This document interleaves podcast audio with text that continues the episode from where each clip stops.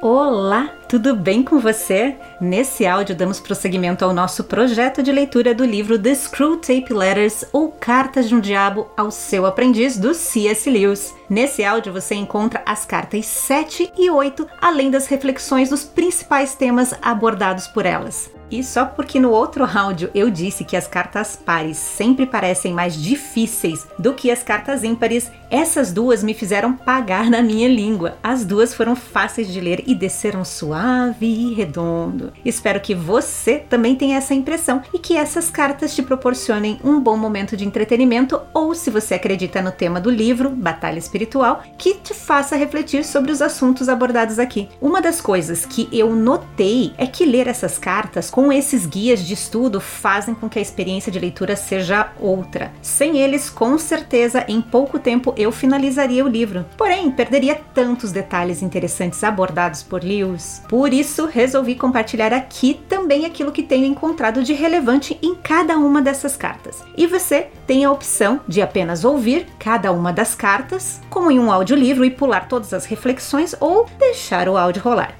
Fique à vontade, o índice com a minutagem está aí para isso. Agora, voltando a falar do material de apoio que tem usado, dessa vez, além da leitura dos guias e da Bíblia, também fui parar em outro livro do Sr. Lewis, Cristianismo Puro e Simples, para ir mais a fundo em dois temas abordados nessas cartas e que foram mais detalhados em dois capítulos desse livro. O primeiro foi Moral e Psicanálise e o outro Moralidade Sexual. Sobre esse livro, Cristianismo Puro e Simples, eu já tinha começado a ler, mas parei logo depois da introdução. Acho que eu deveria encontrar um tempo para retomar a leitura completa, pois acredito que essa leitura vai ser complementar a esse livro aqui que estamos lendo. O fato é que no momento, além dessa leitura que estou fazendo com você, estou com mais duas leituras em andamento. Estou lendo Frankenstein, da Mary Shelley, dentro da minha lista de leituras clássicas e que até já indiquei para minha filha mais velha, pois um dos principais temas do livro é a moralidade e ciências humanas, que tem tudo a ver com o curso que ela faz na faculdade. Enfim, esse é um livro que ultrapassa um conto de terror e, ao meu ver, é mais um drama do homem mais uma vez experimentando da fruta proibida e tentando ser como Deus. E o outro livro é o The Power of Praying Parent.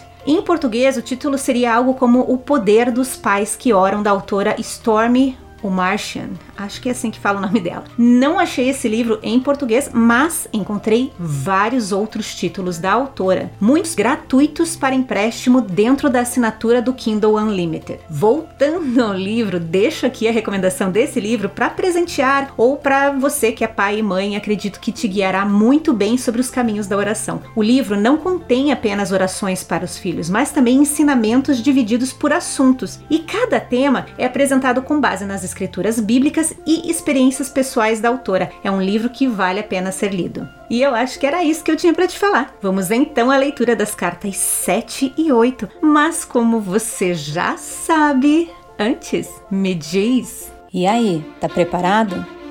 Então fica confortável e vem comigo. Non nobis Domine, non nobis sed nomine tua da gloriam.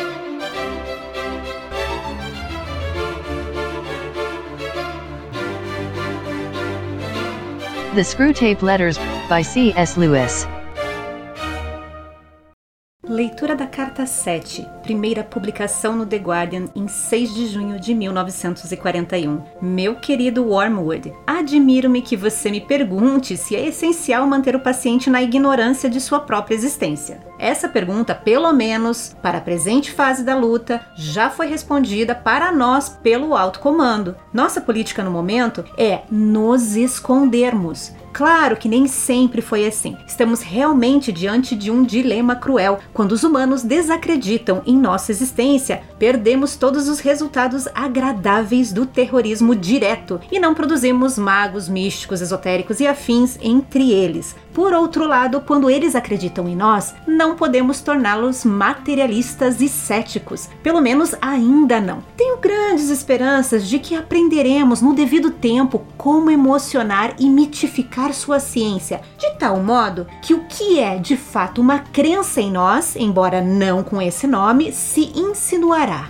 enquanto a mente humana permanecerá fechada para a crença no inimigo. Outra coisa que pode ser bastante útil é a tal da força vital, a adoração do sexo e alguns aspectos da psicanálise. Se uma vez pudermos produzir nosso trabalho perfeito, será o mago materialista, que é o homem que não apenas usará, mas verdadeiramente adorará o que ele chama vagamente de forças enquanto ao mesmo tempo nega a existência de espíritos. Se isso acontecer, meu caro Wormwood, então a guerra chegará ao fim. Mas, enquanto isso, devemos obedecer às ordens que recebemos. Para ser bem sincero, eu não acho que você terá muita dificuldade em manter o seu paciente no escuro. Sempre podemos contar com o fato de que os demônios são figuras predominantemente cômicas na imaginação moderna, e isso irá ajudá-lo. Se por um acaso qualquer suspeita de sua existência começar a surgir na cabeça do seu paciente, sugira a ele uma imagem de algo em meia calça vermelha e convença-o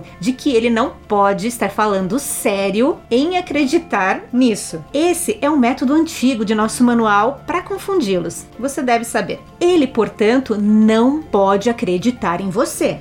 De assunto, eu não esqueci da minha promessa de considerar se deveríamos fazer do paciente um patriota extremo ou um pacifista extremo. Todos os extremos, exceto a extrema devoção ao inimigo, devem ser encorajados. Tá, nem sempre, mas neste período deve ser encorajado. Se considerarmos a história, algumas eras são tão mornas e complacentes, e então é nosso dever mantê-los nesse estado ainda mais rápido. Outras das quais a presente é uma, são descritas como desequilibradas e propensas a facções, e é nosso dever incitá-las qualquer pequeno círculo unido por algum interesse que outros homens não gostam ou ignoram tende a desenvolver dentro de si uma admiração mútua em relação ao mundo exterior, do tipo só nós entendemos o que os outros ainda não entendem. E é aí que uma grande dose de orgulho e ódio é nutrido, sem nenhum pudor, porque a causa é seu guia e é considerada impessoal. Mesmo quando o pequeno grupo existe originalmente para os propósitos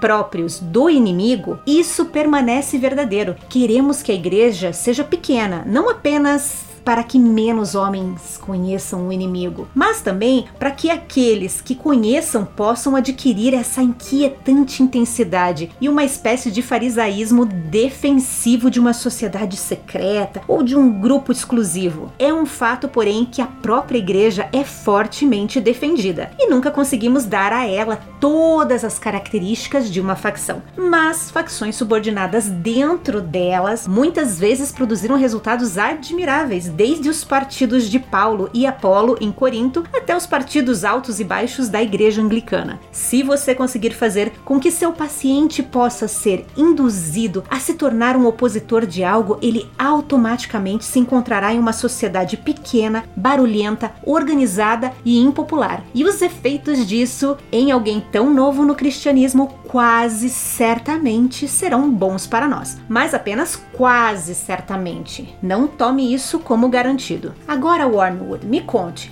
ele teve sérias dúvidas sobre a legalidade de se alistar um pouco antes do início desta guerra atual. Ele é um homem de grande coragem física, tão grande que não nutre receios ou dúvidas ou reais motivos de seu pacifismo. Será que ele pode, quando mais próximo da honestidade, e já te aviso, nenhum humano está tão próximo da honestidade assim, sentir-se plenamente convencido de que é movido inteiramente pelo desejo de obedecer ao inimigo? Se ele for esse tipo de homem, seu pacifismo provavelmente não nos fará muito bem. E o inimigo provavelmente o protegerá das consequências usuais de pertencer a uma seita. Seu melhor plano nesse caso seria tentar uma crise emocional repentina e confusa da qual ele pudesse emergir como um inquieto convertido ao patriotismo. Essas coisas geralmente podem ser manipuladas. Agora, independente do que ele defenda ou que ele adote, sua tarefa principal será a mesma: deixe-o começar tratando o patriotismo ou o pacifismo como parte da sua religião. Então, em seguida, deixe-o sob a influência do espírito partidário. Isso fará que a escolha entre o pacifismo ou o patriotismo seja considerada por ele como parte mais importante.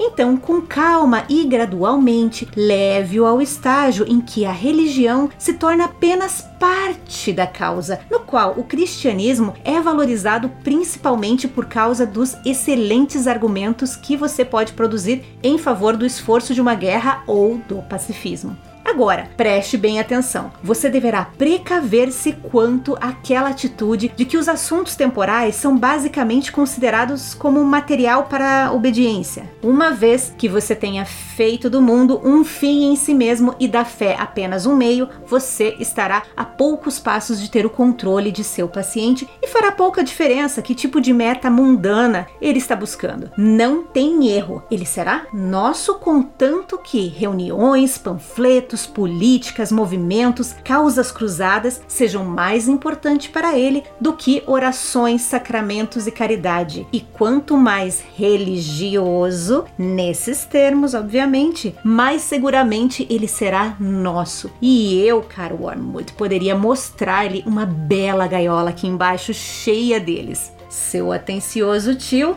Screwtape. E agora sim, vamos às reflexões desta carta 7. E já te adianto que se você estiver com a versão do Gonzales, você terá muito que refletir e considerar a respeito dos temas tratados nesta carta. Por isso, continuo recomendando a leitura desse guia, caso queira se aprofundar nos ensinamentos do autor. Agora, se estiver utilizando o guia do William, você encontrará de maneira bem pontual e direta os principais temas abordados nesta carta. Algo interessante de se notar é que Screwtape parece bem consistente aos seus ensinamentos, já que ele continua seguindo o lema de tirar coisas da cabeça do homem como a melhor estratégia, lembra? Na carta anterior, Screwtape dizia que normalmente eles têm a fama de colocar pensamentos dentro da cabeça dos humanos, mas que, como ele disse, somos melhores em manter as coisas fora. Pois bem, essa carta 7 segue esse ensinamento e logo na abertura da carta, Screwtape relembra que a ordem atual é esconder a existência deles, mantendo o paciente no escuro. Se pegarmos os textos da Bíblia, eles sempre estiveram por lá desde o início. E se quisermos fazer um apanhado do tipo resumão, poderíamos dizer que em boa parte do Antigo Testamento, Satan e seus aliados estavam trabalhando por detrás das cortinas, porém no Novo Testamento tudo muda. Aqueles que se esgueiravam no escuro agora não conseguem se esconder mais. A luz de Cristo revela e expõe e expulsa, além de nos ensinar a estarmos em alerta. Em Efésios capítulo 6, dos versículos 11 e 12 está escrito: "Vistam toda a armadura de Deus, para poderem ficar firmes contra as ciladas do diabo, pois a nossa luta não é contra pessoas, mas contra os poderes e autoridades, contra os dominadores deste mundo de trevas, contra as forças espirituais do mal nas regiões celestiais." Pedro também nos alerta em 1 Pedro 5:8: "Sejam sóbrios e vigiem. O diabo, o inimigo de vocês, anda ao redor como leão, rugindo e procurando a quem possa devorar. Ou seja, não é por falta de aviso que caímos nos esquemas do nosso verdadeiro inimigo. E aqui nessa carta acompanhamos como ao longo dos anos eles vão intercalando esse jogo de esconde-esconde, criando assim, ao longo do tempo, magos e esotéricos e em outras épocas produzem céticos materialistas. E nesse ponto podemos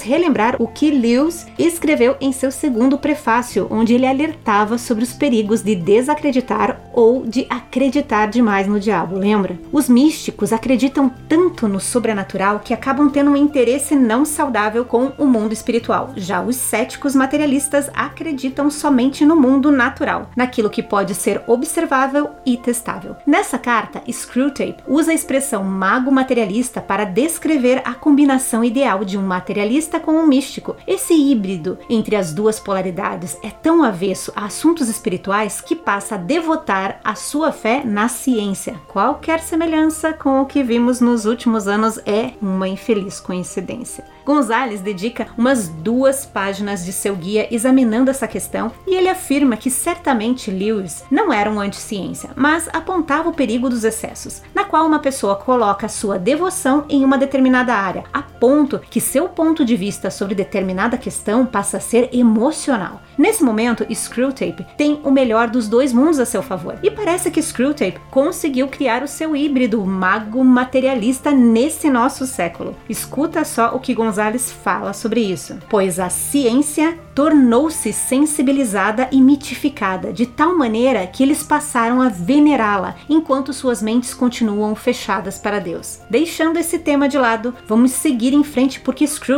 acrescenta três estratégias úteis para bloquear a mente do paciente para os assuntos de Deus. São elas a força vital, devoção ao sexo e a psicanálise. Vamos por partes. Comecemos com a força vital, pequeno gafanhoto, no melhor estilo, e que a força esteja com você. E que força é essa? Sei lá, é uma força aí. Só não vá pro lado negro da força. Brincadeiras à parte, Lewis aqui está fazendo referência aos escritos do filósofo francês Henri Louis Bergson e do dramaturgo George Bernard Shaw, que independente um do outro e usando termos diferentes, ambos postularam o conceito de uma força vital benigna ou uma consciência criativa que guia o homem por tentativa e erro, através da evolução. Porém, essa força que guia o homem não é Deus, segundo esses dois. Bergson ganhou o Prêmio Nobel de Literatura em 1927 por sua obra The Creative Evolution, que capturou essa visão que ele chamou de elan vital. Já Shaw explorou ideias semelhantes em sua peça em 1930 2003, chamada Homem e Super-Homem. Essa não é a primeira vez que Lewis abordou a evolução criativa e a força vital. Nos livros Cristianismo Puro e Simples e Os Quatro Amores, ele confronta essa teoria, além de retornar esse assunto nas próximas cartas do Screwtape. E quem são esses que acreditam na força vital? Bem, são aqueles que assumem que a criação e a evolução das espécies não aconteceu por acaso, mas sim por uma força intencional. A pergunta que fica é se eles acreditam que essa força tem ou não tem consciência. Se eles admitirem que essa força tem uma consciência para trazer a vida e a existência, isso nos leva à perfeição de Deus e apenas os nomes são diferentes.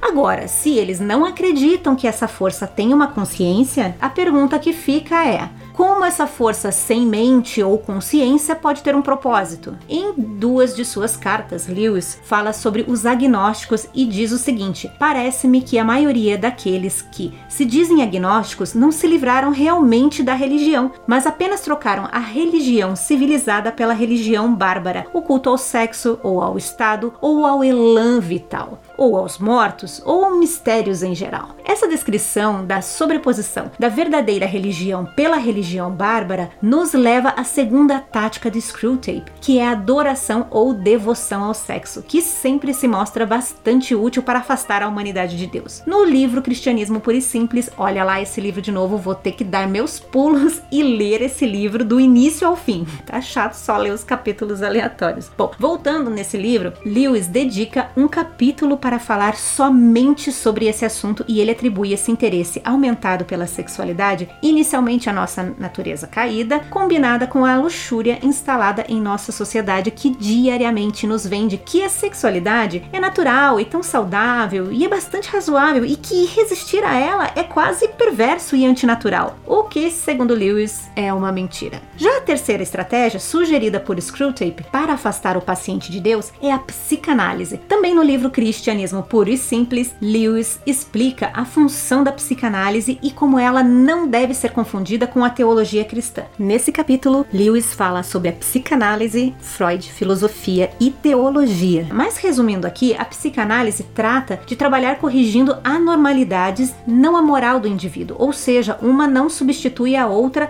como alguns acreditam. Além disso, certas formas de tratamento psicológicos podem abrir portas para o oculto, como através de conselhos xamânicos, terapia transcendental, terapia de vidas passadas, terapia de alinhamento de chakras, entre tantas outras. Caso esse assunto tenha te interessado, você encontra mais informações no livro chamado Encyclopedia of New Age Beliefs, que em tradução livre seria a Enciclopédia das Crenças da Nova Era. Caso queira saber mais sobre a Nova Era e seus enganos, retornando às recomendações de Screwtape, ele sugere que o Wormwood estimule o paciente a fazer parte de pequenos grupos e organizações que tratem de assuntos muito específicos e que a maioria das pessoas nem tomam conhecimento ou não dão a menor importância. E o melhor dessa tática é que isso pode ser feito dentro da igreja mesmo, já que ali estão reunidas pessoas que formam um grupo que compartilha o mesmo interesse. Separá-los de quem está fora pode ser um processo bastante natural e o paciente nem irá perceber que desta vez está cada vez mais focado nas atividades do pequeno grupo do que no evangelho. Em João capítulo 17, somos lembrados que não somos removidos desse mundo após sermos salvos. É o contrário. Em Mateus 5 aprendemos que permanecemos aqui para que sejamos a luz e o sal do mundo. Se passarmos a nos isolar, perdemos o nosso propósito e a nossa razão de estarmos aqui, que é de ser usados por Deus para evangelizar e buscar aqueles que estão perdidos. Ainda falando desses pequenos grupos e divisões, Screwtape cita a divisão interna da igreja anglicana, dividida entre a alta igreja,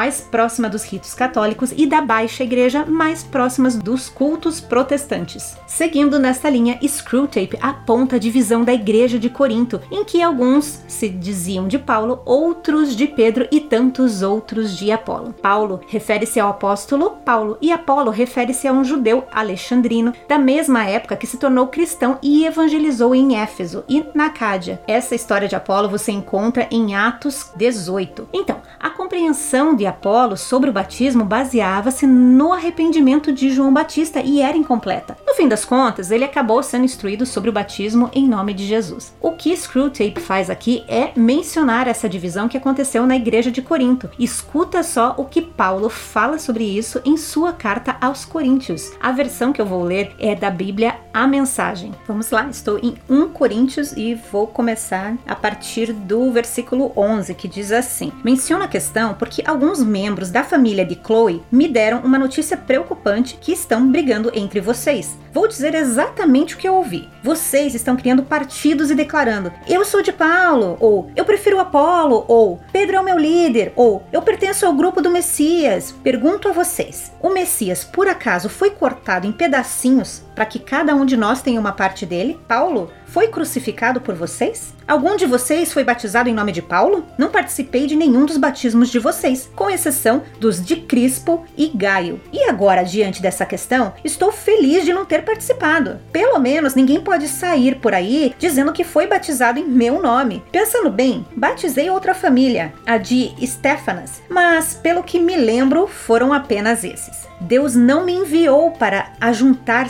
seguidores meus, mas para pregar a mensagem, anunciar o que ele tem feito e reunir seguidores dele. Não fui enviado para pregar confiando em minha eloquência, banalizando assim o que importa, a cruz de Cristo. Ela não pode ser reduzida a mero discurso. E o texto continua. Paulo vai abordando outras questões que estavam acontecendo ali na cidade de Corinto, mas as subdivisões da igreja que Screwtape estava falando é essa aqui que eu acabei de ler para você. E é com essa mensagem de Paulo que encerro aqui meus comentários sobre os temas que mais chamaram a minha atenção nesta carta 7. No fim das contas, essas reflexões acabam ficando muito maior do que a leitura da própria carta, mas é o que eu te disse lá no início. Eu tinha duas opções: ler o livro e finalizar rápido ou fazer um mini estudo sobre ele e ter uma outra experiência de leitura. Você também tem essa opção de escolha. A minutagem está aí, use sem moderação. Então, sem mais delongas, Vamos agora à leitura da carta 8. Carta 8, primeira publicação no The Guardian em 20 de junho de 1941. Meu querido Wormwood, então quer dizer que você tem grandes esperanças de que a fase religiosa do paciente esteja passando, não é? Sabe, eu sempre pensei que a faculdade de treinamento havia se despedaçado desde que colocaram o velho Slubgob no comando e agora eu tenho certeza. Ninguém nunca lhe falou sobre a lei da ondulação? Os seres humanos são anfíbios, metade espírito e metade animal. Essa determinação do inimigo de produzir um híbrido foi algo tão revoltante que fez o nosso pai lá de baixo retirar o seu apoio dele lá em cima. Como espíritos, eles pertencem ao mundo eterno, mas como animais, eles habitam no tempo. Isso significa que enquanto seu espírito pode ser direcionado para um objeto eterno, seus corpos, paixões e imaginações estão em contínua mudança, pois eles estão inseridos no tempo, o que significa passar por mudanças. Ah, A abordagem mais próxima da constância, portanto, é a ondulação, o que é o retorno repetido a um nível do qual eles caem repetidamente. Uma série de depressões e picos. Se você tivesse observado seu paciente cuidadosamente, teria visto essa ondulação em todos os departamentos da vida dele. Seu interesse pelo trabalho, sua afeição pelos amigos, seus apetites físicos, tudo sobe e desce. Enquanto ele viver na Terra, períodos de riqueza e vivacidade emocional e corporal se com períodos de entorpecimento e pobreza. Essa aridez e a deteriorização pelos quais seu paciente está passando não são, como você supõe com alegria, obra sua. Eles são meramente um fenômeno natural que não nos trará nenhum bem a menos que você faça bom uso dele. Para decidir qual é o melhor uso dele, você deve perguntar que uso o inimigo quer fazer dela e então faça exatamente o oposto. Agora você pode se surpreender ao saber que o nosso inimigo lá em cima, em seus esforços para obter a posse permanente de uma alma, ele confia mais nos pontos baixos do que nos picos. É só relembrar que alguns de seus favoritos especiais passaram por momentos mais longos e profundos do que qualquer outro. A razão é esta: para nós, um ser humano é principalmente comida. Nosso objetivo é absorver a disposição e vontade deles para nos fortalecer. Mas a obediência que o inimigo exige dos homens é uma coisa bem diferente. É preciso encarar o fato de que toda conversa sobre seu amor pelos homens e seu serviço sendo a perfeita liberdade não é, como alguém alegremente acreditaria, mera propaganda, mas uma verdade terrível. Ele realmente quer encher um universo com um monte de repugnantes, pequenas réplicas de si mesmo, criaturas cuja vida, em sua escala em miniatura, será qualitativamente como a sua, não porque ele as absorveu, mas porque suas vontades se alinham livremente à sua. Somos o oposto. Queremos gado que finalmente possa virar comida. Ele quer servos que possam finalmente se tornar filhos. Queremos sugá-los e ele quer fortalecê-los. Somos vazios e por essa razão buscamos ser preenchidos. Ele é repleto e transborda. Nosso objetivo de guerra é um mundo no qual o nosso pai lá de baixo possa atrair todos os outros seres para si, absorvendo todos nele mesmo. Já o inimigo quer um mundo cheio de seres unidos a ele, mas ainda assim distintos. É aí que entram as fases mais baixas da ondulação. Você alguma vez já deve ter se perguntado por que o inimigo não faz uso do seu poder para estar sempre presente às almas humanas de maneira perceptível na intensidade que ele desejar e a qualquer momento. Você percebe que o irresistível e o indiscutível são as duas armas que a própria natureza do esquema dele o impede de usar. Para ele, de nada valeria simplesmente sobrepor a vontade humana, o que certamente aconteceria se ele os fizesse sentir a sua presença, mesmo que um grau bem fraco e mitigado, certamente eles os sentiriam. O fato aqui é que ele não pode coagi-los, ele só pode cortejar, pois sua ideia infame é ter duas coisas distintas ao mesmo tempo. As criaturas devem ser uma com ele, mas ainda assim serem elas mesmas. Para ele, simplesmente anulá-los ou assimilá-los não serviria.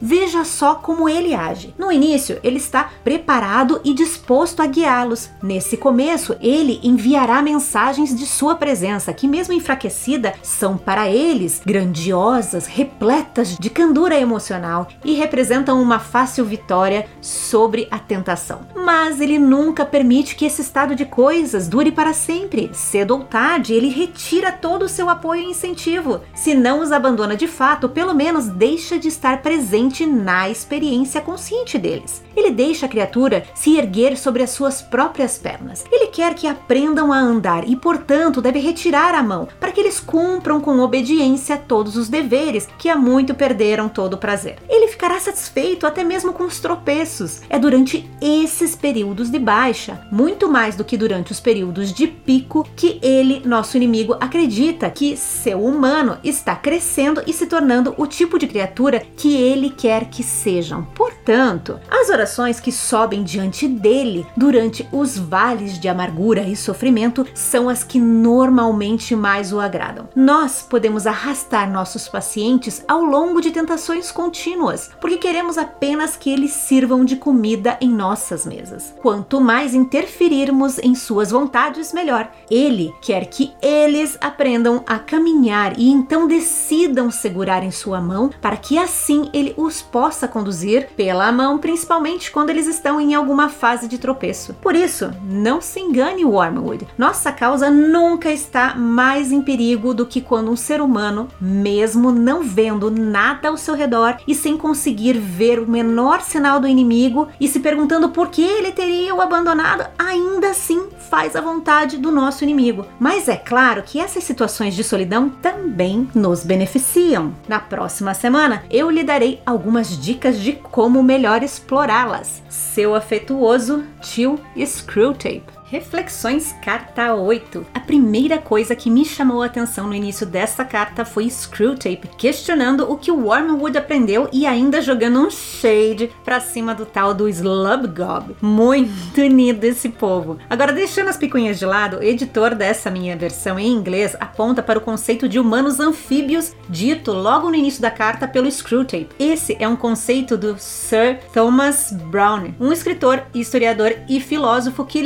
Lewis admirava. De acordo com Sir Thomas, assim é o homem, aquele grande e verdadeiro anfíbio, cuja natureza está disposta a viver não apenas como outras criaturas em diferentes condições atmosféricas, mas em mundos divididos e distintos. Então, simplesmente, assim como um sapo vive na terra e na água, os humanos existem tanto no mundo temporal quanto no mundo espiritual. Sobre esse assunto que nós humanos vivemos no mundo temporal, Screwtape deixa entender que eles estão fora da timeline e que, como não somos apenas espíritos, vivemos presos no mundo temporal, ou seja, estamos inseridos dentro da timeline. E já eles, os anjos caídos, podem circular pela nossa linha do tempo, diferente de nós, que estamos condicionados a viver em uma determinada época da história. Einstein demonstrou através de sua teoria da relatividade que o tempo é uma propriedade física e pode ser influenciado através da velocidade e gravidade. Então essa ideia de algo que não seja físico, não estar preso ao tempo, é um pensamento muito comum.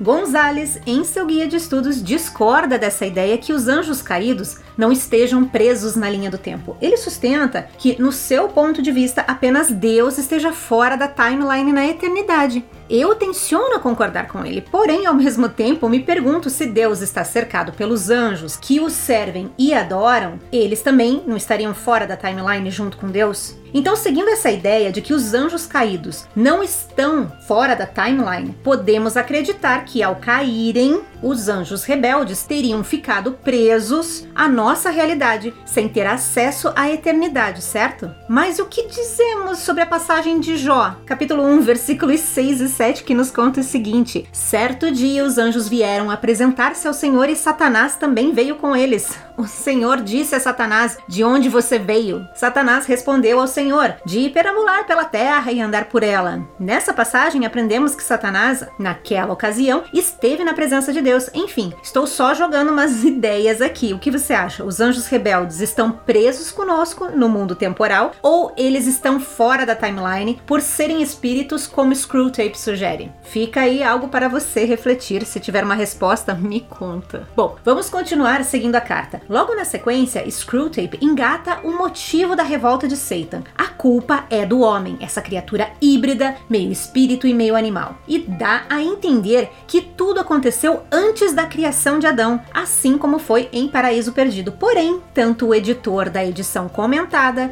como o guia de estudos de Gonzales apontam que não há evidência clara sobre qual foi o real motivo da queda dos anjos rebeldes. Se pegarmos o Paraíso Perdido, ali sabemos que Satan Satan se revoltou porque não aceitou o Filho de Deus. Um motivo um pouco estranho, já que as Escrituras nos revelam que Deus é o Pai, o Filho e o Espírito. E ainda assim, Deus é um. Milton costura essa narrativa explicando que Satan diz não lembrar da existência do Filho, o que deixa alguns leitores acreditando que Deus meio que elegeu de última hora o filho e decidiu obrigar os anjos a adorá-lo. Obviamente, essa é a versão de Satan, que é confrontada pelo anjo Abdiel que tenta fazer o anjo rebelde recordar-se de que tudo foi criado através do filho, inclusive ele, o que nos leva naquela sequência que o próprio Lewis descreve no livro Prefácio do Paraíso Perdido sobre a atitude de Satan como infantil, já que eu não vi quem me criou, eu não sou criatura. E até durante a leitura eu brinquei que Satan pensa que é uma batatinha que brotou do chão naturalmente. Ninguém criou ele e naturalmente ele, assim como Deus, existe sem um criador. Nesse ponto sabemos que Satan quer ser como Deus e receber adoração para si. Se pegarmos as escrituras, podemos ver em várias passagens, mas vamos nos apegar apenas uma, a tentação de Cristo no deserto. Ali sabemos que Satan oferece todos os reinos desse mundo para o Filho de Deus caso ele faça algo bem simples, se ajoelhar e adorá-lo. Enfim, aqui Lewis escolhe uma outra versão para a rebelião, ou seja, a razão não é o Filho de Deus, como em Paraíso Perdido, mas sim a criação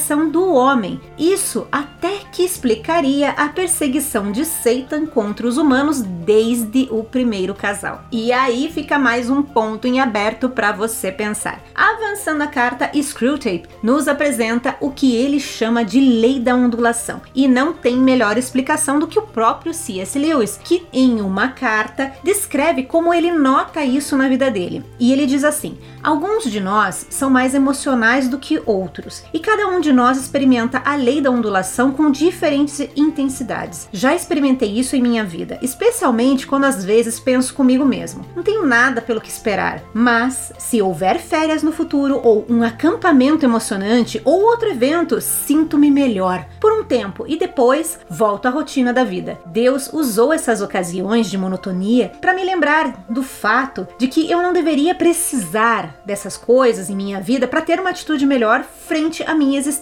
aqui. Além disso, esses altos e baixos da vida são normais. Sinto que preciso crescer em minha fé durante os tempos de seca espiritual ou quando aparecem outros sentimentos comuns das épocas que estamos em baixa. É verdade, porém, que podemos precisar de ajuda, de aconselhamento, se a seca durar muito ou for muito profunda. Em outra ocasião, ainda falando sobre os momentos de debilidade, abatimento ou declínio, Lewis complementa: E não te esqueças que o próprio nosso Senhor experimentou o abatimento a ponto de dizer: Por que me abandonaste? Continuando essa ideia sobre esse período de declínio, Screwtape aponta para Wormwood que aparentemente até os favoritos, aqueles que Deus mais usou segundo os seus propósitos, experienciaram momentos difíceis nesse mundo. Gonzales acrescenta que é fácil aceitar a nossa fé como um presente, mas quando o sofrimento faz parte desse pacote? Será que aceitamos? Em Filipenses, capítulo 1, versículo 29, está escrito assim: Pois a vocês foi dado o privilégio de não apenas crer em Cristo, mas também de sofrer por ele. A razão do porquê Deus permite que seus eleitos passem por sofrimento provavelmente serão completamente compreendidas só lá no céu. Mas uma coisa é certa, aqui Screwtape sabe que isso é um dos caminhos de Deus ao conduzir os seus filhos. Em Hebreus 5:8 está escrito assim: Embora sendo filho, ele aprendeu a obedecer por meio daquilo que sofreu. Ou seja, o sofrimento faz parte da vida nesse mundo caído e nem o Filho de Deus deixou de vivenciar o sofrimento. Screwtape sabe disso e alerta para que seu sobrinho não desperdice a oportunidade de usar também esses momentos para tentar o paciente. No segundo prefácio para esse livro, Lewis explica melhor essa ideia de que os demônios se alimentam das almas humanas que foi apresentado aqui por Screwtape, quando ele diz que eles enxergam seus pacientes como alimento para suas mesas. Porém, em seu outro romance chamado Perelandra, Lewis desenvolve mais essa ideia, no qual o físico Weston se torna alimento para o diabo e seus demônios. Lewis descreve a ingestão como uma confusão de pessoas e o que os panteístas esperavam falsamente do céu, homens maus realmente recebiam no inferno quando eram derretidos em seu mestre, como um soldado de chumbo escorrega e perde a sua forma na concha sobre o anel de gás. E por último, deixei o assunto que eu mais discordo com o Lewis: o poder irresistível e indisputável de Deus, que segundo Screwtape, Deus não utiliza esse poder. Segundo a explicação dele, Deus não força as pessoas a voltarem-se para ele de maneira irresistível. Eles são livres do poder de Deus para decidirem se querem seguir o caminho de Deus ou não. Gonzalez afirma que essa visão de Lewis tem bastante a ver com a maneira com que Lewis entendia a experiência de conversão dele. Ele costumava se descrever como o mais abatido e relutante convertido de toda a Inglaterra e que em seu período ateu, Deus continuamente o procurava de maneira gentil, não forçando a conversão de maneira irresistível. Porém, se pensarmos em Jonas, que passou por uma tempestade e foi engolido por um peixe por se recusar a obedecer a Deus, podemos perceber ali uma abordagem diferente da condução gentil vivenciada por Lewis. Podemos também lembrar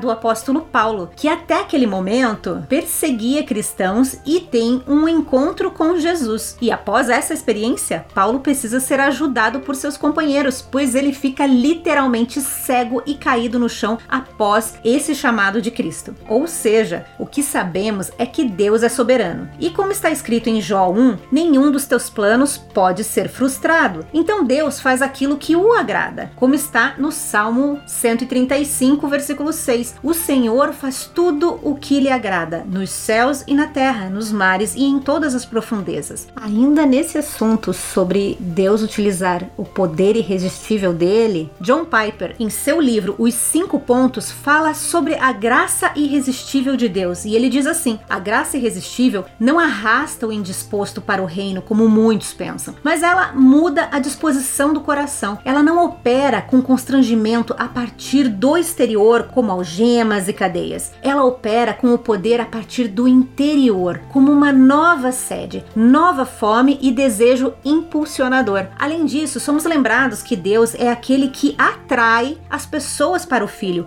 como está em João 6,44. Jesus disse: Ninguém pode vir a mim se o Pai que me enviou não o trouxer. Esse trazer, esse atrair, indica que não é o homem que um dia acorda e diz: É, vou dar uma chance para esse tal de Jesus. É obra soberana da graça irresistível de Deus que o leva até o Filho. Jesus explica para Nicodemos que precisamos nascer de novo para ver o reino de Deus, ou seja, estamos mortos em pecado. E aquele que é morto não tem como ressuscitar sozinho. É a ação de Deus através da graça irresistível que vence a rebelião de nosso coração e nos dá a fé para crer em Cristo. O homem por si só não crê sem que o Pai que lhe escolheu vença a resistência da carne através da sua influência irresistível. Eu poderia falar muito sobre esse tema, mas prefiro deixar como sugestão o livro Os Cinco Pontos de John Piper. Todas as informações sobre esse livro estarão na descrição, pois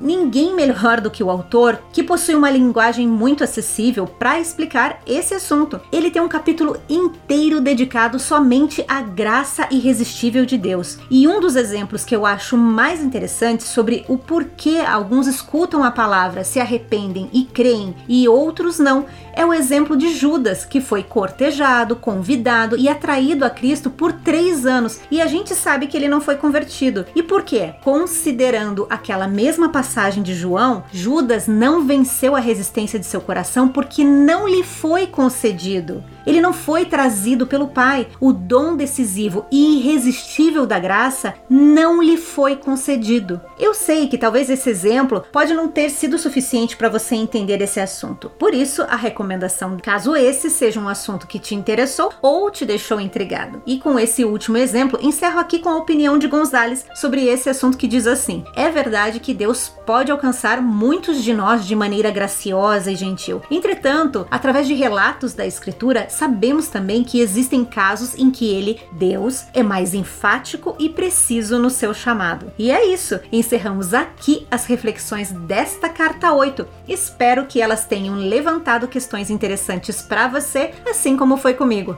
Lembrando que todos os livros citados ou utilizados por mim, você encontra todos eles na descrição desse áudio. Como sempre, recomendo fortemente a leitura dos livros originais. E me despeço por aqui, desejando que fique com Deus. Te espero no próximo áudio com a leitura das cartas 9 e 10. Até lá!